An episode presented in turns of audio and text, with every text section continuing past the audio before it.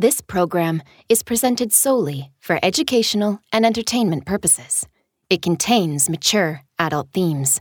Listener discretion is advised. Welcome to Forbidden Fruit, the Forbidden History Podcast Extra. In our last episode, we heard about the CIA mind control project, MK Ultra, and the unexplained death of biological and chemical scientist Frank Olson. In this episode, we will further explore Olson's life and career. For MK Ultra was merely one secret research program of which he had intimate knowledge. And it's what he saw across the years that may have cost him his life. Frank Olson is born in July 1910 in Wisconsin to Swedish immigrant parents. He studies at the state's university and earns a PhD in bacteriology. While there, he meets the love of his life, his classmate Alice, and the pair would go on to marry and have three children Eric, Niels, and Lisa. To help pay off the costs of his education, Olson enrolls in the Reserve Officers Training Corps and is called to active duty at Fort Hood in Texas. He does so at a key moment in history, for the United States is about to enter the Second World War. Olson's expertise in the field of bacteriology gets him noticed, and he's appointed captain in the U.S. Army Chemical Corps, the branch of the Army tasked with defending against attack by chemical and biological weapons. Officially, the political leadership of the United States is against the use of such weapons. The horrors of the gas attacks in the First World War had been etched in people's memories. But at the same time, America continues developing them, preferring to at least have them available should the enemy cross the line and deploy them on the battlefield. Men of Olson's expertise are therefore in high demand. He soon receives a phone call that will draw him into a life of secrecy from which death will be the only escape.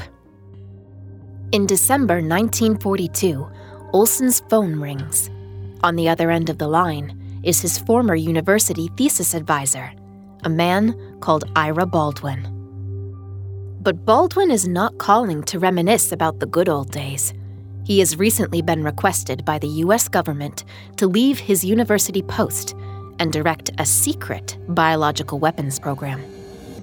He is putting together a team, and he wants Olson to join it. Olson accepts the invitation. He is told to pack his bags and head for a recently deserted airfield in Maryland called Fort Detrick. Fort Detrick was once the home of a cadet pilot training center, but with its pilots now at war, it has been abandoned. Its buildings and facilities, including its large aircraft hangar, remain and are now to be repurposed. Under its new name, Camp Detrick, the site becomes the home of the U.S. Army Biological Warfare Laboratories.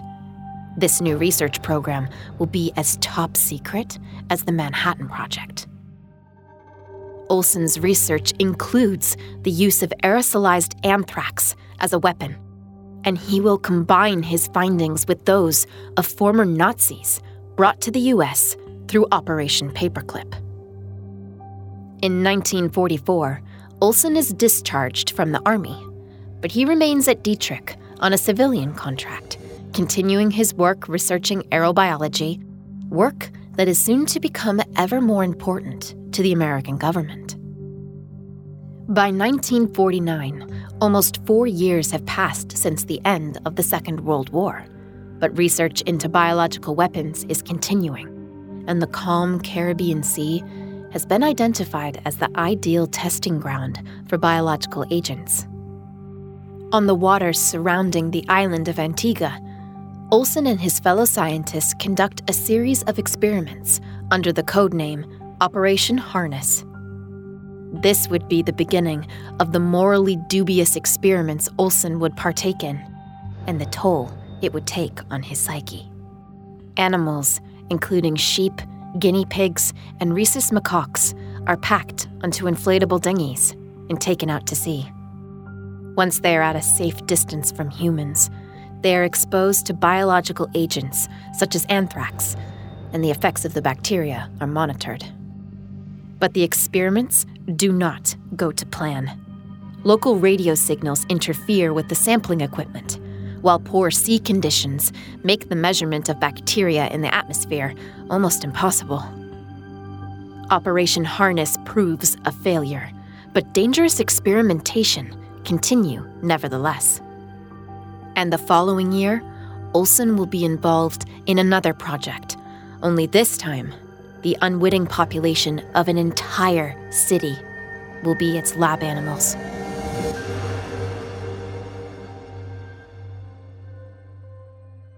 In 1950, Olson works on Operation Sea Spray.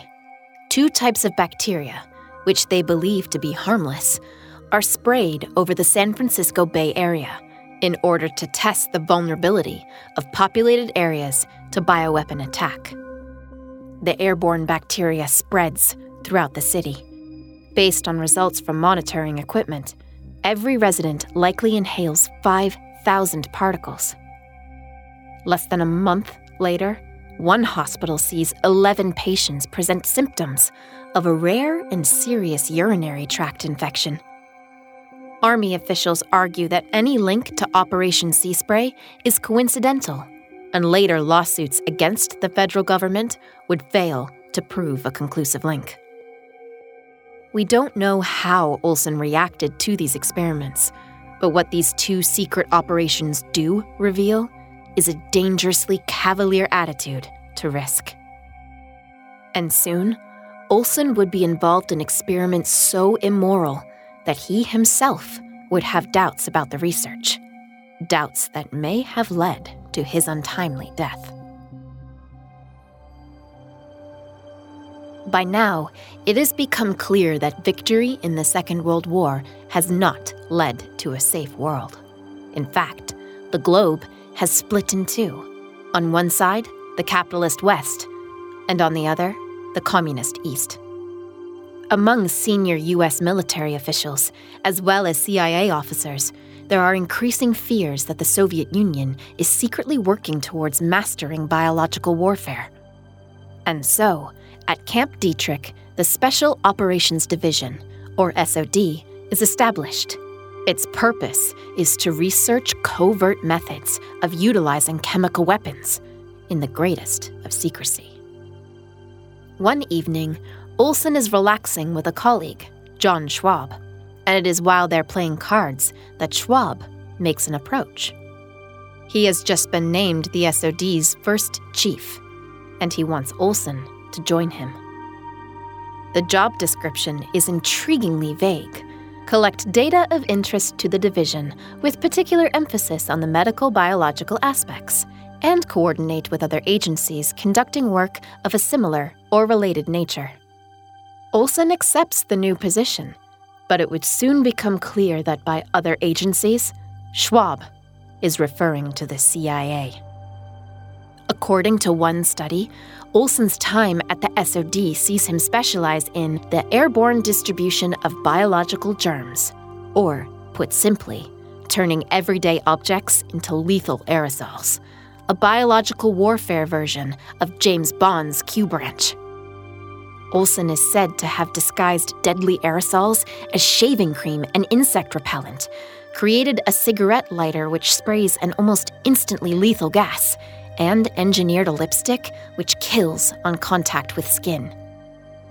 It is around this time that the first signs emerge that his work is beginning to affect him. He also directs experiments that involve the poisoning, gassing, and torture of laboratory animals. As his son, Eric, later stated, my father would come to work in the morning and see piles of dead monkeys. That messes with you. He wasn't the right guy for that. Olson's moral objections are only to increase, for once more, the experiments make the leap from animal to human test subjects. In spring 1953, Olson travels to the Microbiological Research Establishment at Porton Down in Wiltshire, England. Here, government scientists are studying the effects of sarin and other nerve gases. On the 6th of May, a volunteer subject, a 20 year old soldier, is exposed to the deadly nerve agent. Olson watches on as the soldier begins foaming at the mouth before collapsing into convulsions. An hour later, the soldier dies. Olson decides to reveal his discomfort to a psychiatrist who helped direct the research, William Sargent. A month later, Olson travels to a CIA safe house in Germany. Here, he sees men dying, often in agony, from weapons that he had helped produce. After visits to Scandinavia and Paris, Olson returns to England and confides in Sargent once more. But Sargent is not on Olson's side. Immediately after their meeting, he writes a report stating that Olson was deeply disturbed over what he had seen in the CIA safehouses in Germany and displayed symptoms of not wanting to keep secret what he had witnessed. The content of the report makes it clear that Sargent isn't concerned about Olson's mental well being, but for the secrecy of the research program. Sargent sends his report to his superiors, knowing that it will be forwarded to the CIA itself. Through Sargent's report, the CIA now know that Olson is becoming disaffected with his work. And what is even more alarming to them is the vast amount of secret information that he has been privy to. Not only bacterial warfare research, but also the CIA's mind control program, MK Ultra. To make matters worse, allegations are now circulating that the United States had used biological weapons during the Korean War. Such is Olson's level of security clearance that if this was indeed true, he would know about it. To the CIA, he is rapidly becoming a dangerous liability. It was in early November of that same year, 1953, that Olson's drink was spiked with LSD at a party with colleagues. And by the end of the month, he would be dead. Olson's expertise in the fields of bacterial and chemical science had seen him elevated to the height of scientific research. It had seen him intimately involved in American history's most clandestine and controversial projects. We know that Olson's reaction to what he witnessed led to his death. But whether it was by his own hands or not, we will never truly know.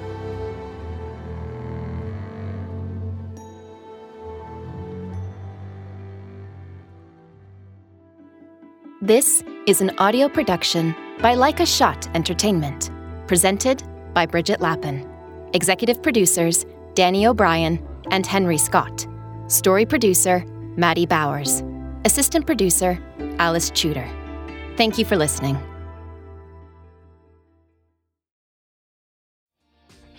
Hi, my name is Kaye Adams, and to be honest, I'm not so good with the ageing process, so I enlisted my old chum, the filter free Cara McKenzie, to advise. Could you imagine being a porn star? The room would need to be really hot for me to strip off. To be honest, she's not much help, but she is rather amusing. And along with some great guests Jo Brand, Andi Oliver, Anton Du Beke, Ruth Langsford, and Craig Revel Horwood, darling, we are learning how to be 60. Listen wherever you get your podcasts.